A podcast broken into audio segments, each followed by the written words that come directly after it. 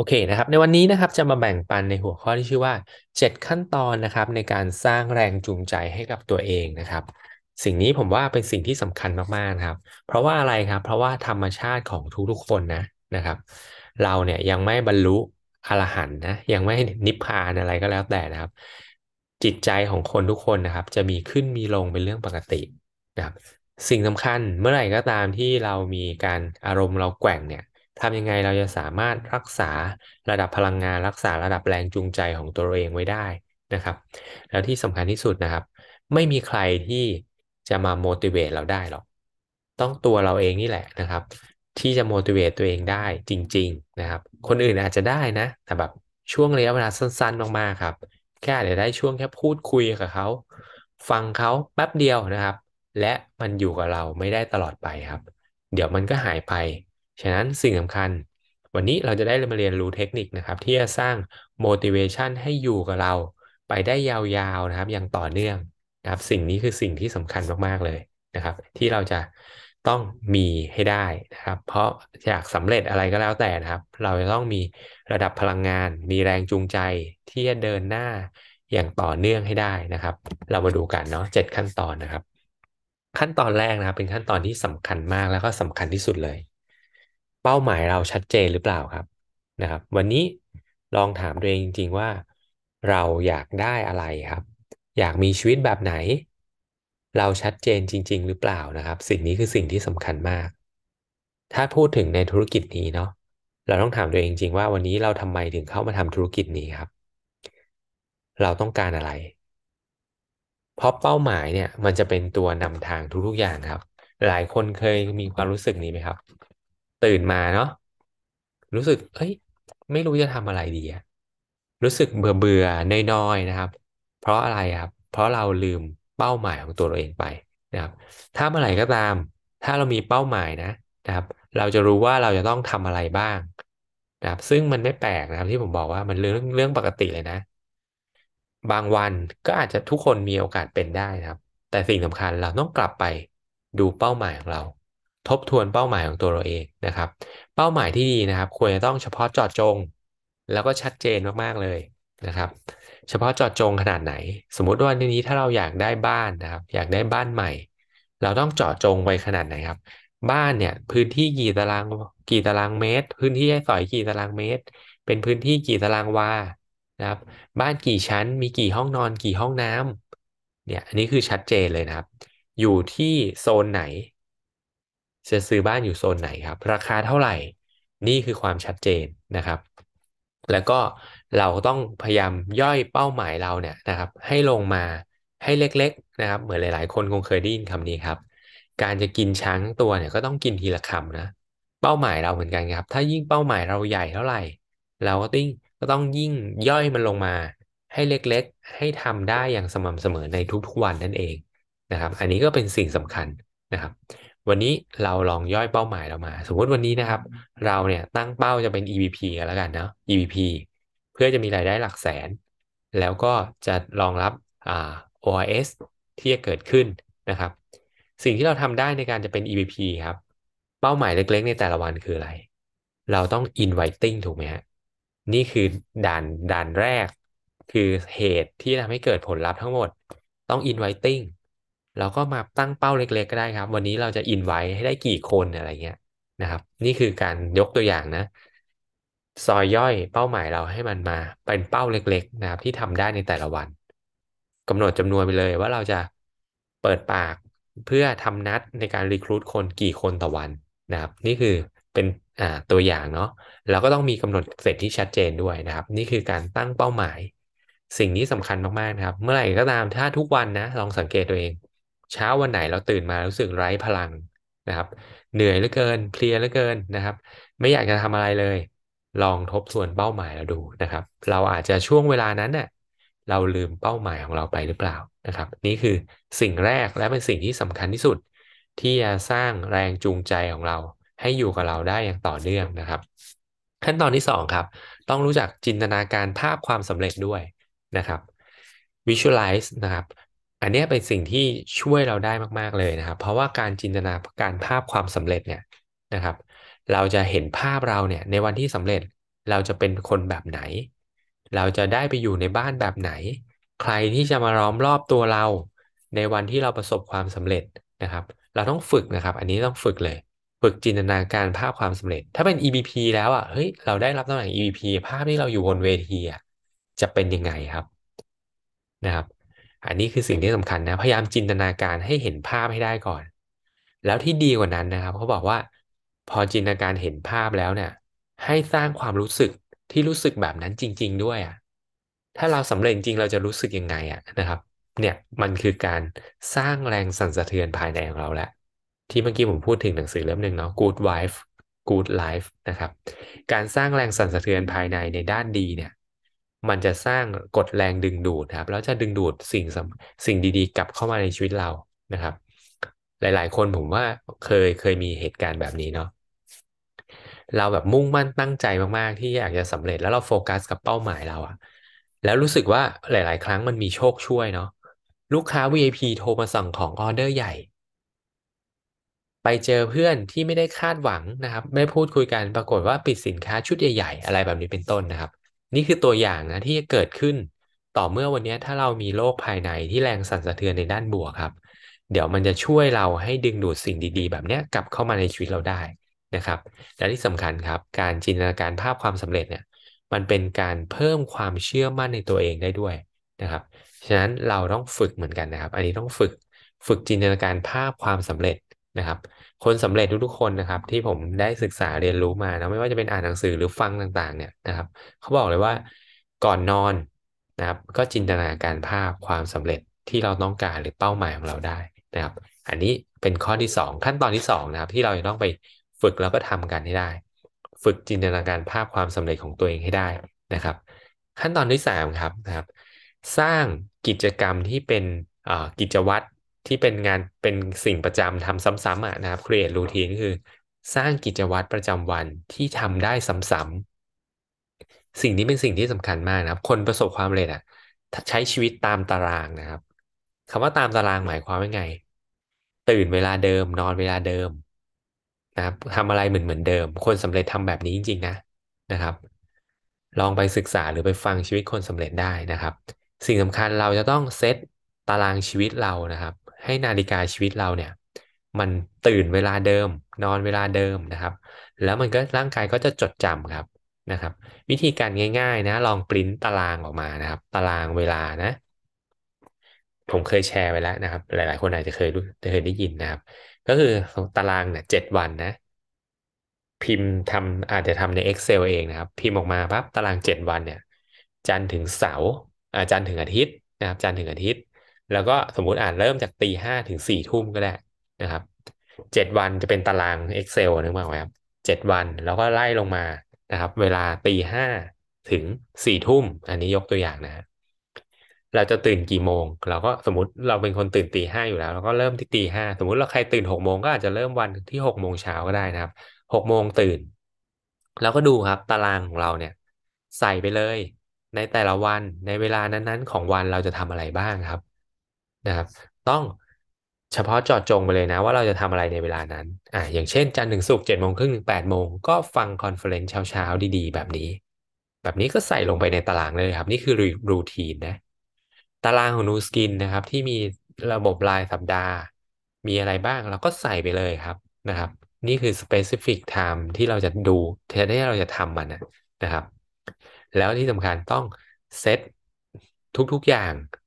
ให้อยู่ในนี้ให้หมดนะครับ ไม่ว่าจะเป็นเรื่องของการงานนะครับดูแลสุขภาพในการออกกำลังกาย การพักผ่อนนะครับ การมีกิจกรรมที่รีแลกซ์นะครับ อันนี้เป็นสิ่งที่เราต้องใส่เข้าไปเลย แล้วหน้าที่ของเราครับ ตื่นมาไม่ต้องคิดไงอย่างเมื่อกี้ผมยกตัวอย่างบางหลาย ๆ ครั้งเนี่ยเราอาจจะลืมเป้าหมายแล้วตื่นมาเราไม่รู้จะทำอะไรนะ แต่ถ้าเรามีแผนการทำกิจวัตรประจำวันของเราอย่างชัดเจนนะเราก็แค่ทำตามนั้นไปเลยครับ แล้วมันจะช่วยเราได้นะ มันจะช่วยได้นะครับ อันนี้คือสิ่งที่ช่วยให้เราเนี่ยมีแรงจูงใจในการทำอะไรอย่างต่อเนื่องได้นะครับ ลองไปปรับใช้ดูนะครับ เซตตารางกิจกรรมในแต่ละวัน ว่าเราจะต้องทำอะไรบ้างในเวลาไหนนะครับ อันนี้จะช่วยเราได้เหมือนกันนะครับ ข้อที่สี่ครับเอาตัวเองไปอยู่ในสิ่งแวดล้อมที่เป็นบวกให้ได้นะครับ เอาตัวเองไปอยู่ในสิ่งแวดล้อมที่เป็นบวกนะครับ สิ่งแวดล้อมที่เป็นบวกอะมีหลากหลายมากๆนะครับ ง่ายสุด ถ้าเกิดในธุรกิจนี้ก็คือเข้าระบบ มาเจอคนที่มีทัศนคติดีๆ นะครับ มารับพลังจากคนที่ประสบความสำเร็จ แบ่งปันประสบการณ์เราได้เรียนรู้นะครับเขาบอกให้ใช้เวลาเนี่ยอยู่กับใกล้คนที่ให้พลังงานเรานะครับ แล้วก็พยายามหลีกหนี คนที่ดึงพลังเรา คนที่ดึงพลังเราได้แก่คนประเภทไหนบ้าง ชอบบ่น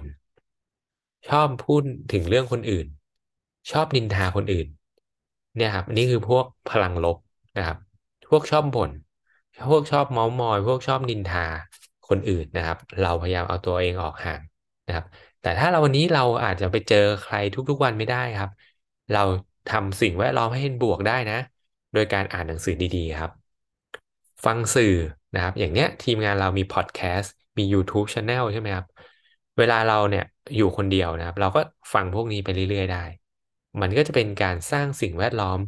ในในเรื่องดีๆ เรื่องบวกๆให้เราได้อย่างต่อเนื่องนะครับ สิ่งนี้เป็นสิ่งสำคัญนะ การที่วันนี้เราสร้างแวดสิ่งแวดล้อมให้ตัวเราเอง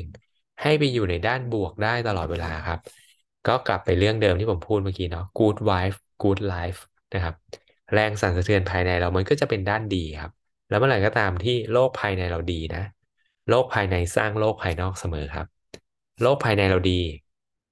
ทัศนคติเราดี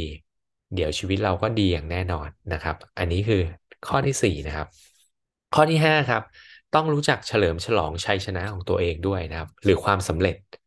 บางครั้งเนี่ยมันไม่ต้องเป็นความสำเร็จอะไรที่ยิ่งใหญ่หรอกนะนะครับ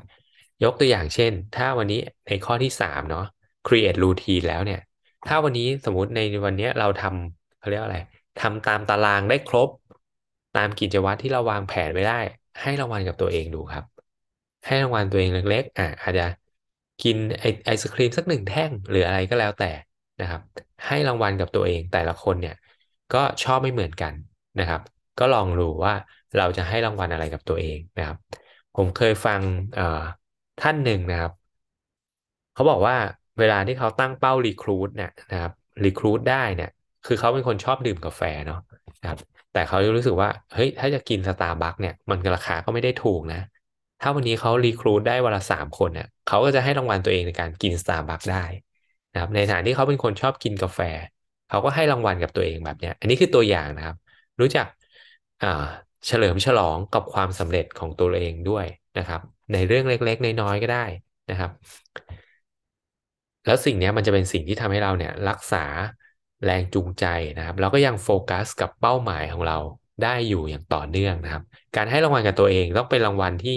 เราทำได้ตามตามเขาเรียกเข้าใกล้เป้าหมายที่ทำให้ชีวิตเราเข้าใกล้เป้าหมายได้มากขึ้นนะนะครับ อันนี้คือจะเป็นเรื่องที่มันเชื่อมโยงแล้วก็เกี่ยวเนื่องกันนะครับ ถ้าวันนี้เราทำอะไรที่มันจะทำให้เราเนี่ย เข้าใกล้เป้าหมายเรามากขึ้น เราก็ให้รางวัลตัวเองไปนะครับ อันนี้ก็คือสิ่งสำคัญด้วยนะครับ ข้อที่ 6 นะครับ ลองใช้นะครับ self talk นะครับใครยังไม่เคยทำลองทำดูนะครับ ถ้าใครที่เคยดูวิดีโอ life change ของคุณอ๋องนะครับ ที่ยืนพูดอยู่หน้ากระจก อันนั้นน่ะก็คือเป็นตัวอย่างหนึ่งที่คือการ self talk นะครับ การ self talk ที่ดีนะครับ ใส่คำพูดที่เป็นบวกเท่านั้นนะนะครับ และเป็นปัจจุบันเท่านั้นด้วยนะครับ เราสำเร็จแล้วยังไง เรามีรายได้เดือนละเท่าไหร่ เราเป็นตำแหน่งอะไรพูดไปเลยนะครับ ไม่พูดเป็นอนาคตว่าเราจะ เราตั้งใจจะอะไรเงี้ยเราจะไม่เอาคำนี้นะครับ จะตั้งใจจะเราจะไม่ใส่เข้าไปในการเซลล์ทอล์กทางด้านบวกของเราครับ พูดเป็นปัจจุบันไปเลย ฉันคือทีมลีดพูดแบบนี้ครับนะครับ นี่คือการพูดเซลล์ทอล์กกับตัวเองนะครับ ไม่เชื่อลองทำดูนะครับ พูดกับตัวเองบ่อยๆ เนี่ยนะครับ ก็ได้พลังแล้วเราก็สร้างแรงสั่นสะเทือนเป็นด้านบวกได้พลัง energy กลับเข้ามาในตัวเองแล้วนะครับ หลาย ๆ ครั้งนะครับ ลองลองเอาคำง่าย ๆ แบบนี้ก็ได้นะ ถ้าเรารู้สึกประหม่าที่จะต้องทำอะไรก็แล้ว แต่ลองพูดกับตัวเองแบบนี้ ฉันทำได้ ฉันทำได้ ฉันทำได้พูดแบบนี้ซ้ำๆนะครับ โดยออกเสียงไปด้วยนะ เราก็จะรู้สึกมั่นใจมากขึ้นแล้วนะครับ อ่าไม่เชื่อลองดูครับนะครับ ถ้าใครที่ไม่ได้อ่าไม่ได้อยู่ใกล้ ๆ คนอื่นนะ อยู่คนเดียวตอนนี้ลองพูดดัง ๆ ออกมาตอนนี้เลยก็ได้นะครับ ฉันทำได้ ฉันทำได้ ฉันทำได้ เราจะรู้สึกได้เลยว่า คลื่นพลังงานในตัวเราอะมันมันดีขึ้นอะมันเป็นในด้านบวกมากขึ้นนะครับ นี่คือการเซลล์ทอล์กแบบง่าย ๆ เลยนะนะครับคำมั่นสัญญานะครับ ที่เราก็หลาย ๆ คนก็เคยได้เรียนรู้แล้วเนาะมันก็เป็นประโยคแบบยาวๆเลยครับอันเนี้ยเราก็ไปแต่งได้เลยนะ ที่เป็น self talk แบบที่คุณอ๋องพูดใน life change ในวิดีโอที่ยืนพูดหน้ากระจกนั้นนะครับ คือคำมั่นสัญญานะครับ เราก็ไปแต่งได้เลยว่าเราอยากเป็นอะไร เราอยากจะมีชีวิตแบบไหน เราอยากจะมีผลลัพธ์ยังไงในชีวิตนะครับ อันนี้คือสิ่งที่สำคัญ แล้วเราพูดบ่อยๆนะครับ เราก็จะเชื่อแบบนั้นครับนะครับ คนสำเร็จนะครับ ทุกๆคนเป็นแบบนี้ครับ fake it until you make it ครับ หลอกตัวเองว่าเราเป็นแบบนั้นแล้วอะจนเราได้ผลลัพธ์แบบนั้นนะครับ การเซลล์ทอล์กเป็นกระบวนการหนึ่งที่ช่วยเราให้เราไปถึงตรงนั้นได้นะครับ ไม่เชื่อลองเอาไปทำดูนะครับ บอกตัวเองพูดตัวเองครับง่าย ๆ สุด ฉันทำได้ฉันทำได้ให้พลังงานตัวให้พลังใจตัวเอง ให้กำลังใจตัวเอง แค่คำพูดง่าย ๆ แบบนี้นะครับ เราก็ได้พลังงานเพิ่มขึ้นแล้ว เราก็จะมีแรงจูงใจเพิ่มขึ้นแล้วนะครับ ขั้นตอนสุดท้ายครับสำคัญไม่แพ้กันเลยนะ คุณต้องรู้จักพักบ้างนะครับ การพักที่ดีที่สุดเนี่ยคือการนอนนะครับ กายใจจิตสัมพันธ์กันเสมอนะครับ กายใจจิตสัมพันธ์กันเสมอ วันนี้ถ้าเรานอนไม่พอ นะครับ ร่างกายเราไม่แข็งแรง ป่วยออดออดแอดแอดต่อให้มีใจอยากทำอะไรแบบเต็มที่มากแค่ไหน แต่ร่างกายมันไม่เอื้อมหน่วยครับ มันก็ไปไม่ได้เหมือนกันนะ นอนไม่พอ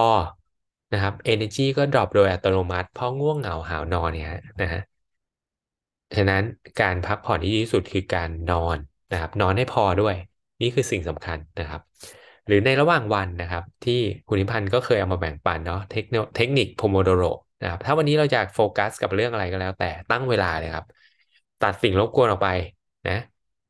แล้วก็พอถึงเวลาครบเวลาแล้วเราก็เบรกครับเบรกตัวเองเป็นช่วงสั้น ๆ การเบรกง่าย ๆทำอะไรครับ ถ้าวันนี้เราทำงานแบบนั่งโต๊ะ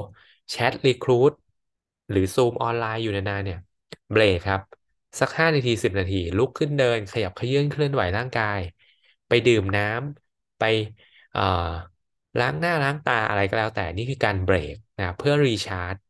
ทำให้เราเนี่ยมีความเฟรชความสดชื่นที่จะไปต่อที่จะไปทำงานให้ได้ตามเป้าหมายของเราต่อนะครับ ในระหว่างวันเราควรจะมีช่วงเบรกด้วยนะครับ และที่สำคัญนะครับ ในทุกๆสิ้นวันนอนให้พอครับ สิ่งนี้คือสิ่งที่สำคัญมากนะครับ ต้องพักให้ร่างกายได้รีชาร์จเพื่อตื่นเช้ามาเราจะได้เฟรช แล้วก็มีพลังงานที่สดชื่นสดใส พร้อมที่จะไปทำให้เราได้เป้าหมายต่อนะครับอ่าสรุปนะครับเจ็ดข้อนะครับเจ็ดเจ็ดขั้นตอนที่จะทำให้เราเนี่ยรักษาแรงจูงใจของเรานะครับ ให้อยู่อย่างต่อเนื่อง แล้วก็สร้างมันขึ้นมาได้อย่างต่อเนื่องนะครับตั้งเป้าหมายครับ ข้อแรก ข้อที่2ครับจินตนาการภาพความสำเร็จนะครับ3ครับ สร้างกิจวัตรประจำวันที่ชัดเจนว่าเราจะทำอะไรบ้าง ในกี่โมง วันไหนกี่โมงนะครับ 4ครับ เอาตัวเองไปอยู่ในสิ่งแวดล้อมที่เป็นพลังงานด้านบวก5ครับ รู้จักเฉลิมฉลองกับความสำเร็จของตัวเองอย่างสม่ำเสมอครับ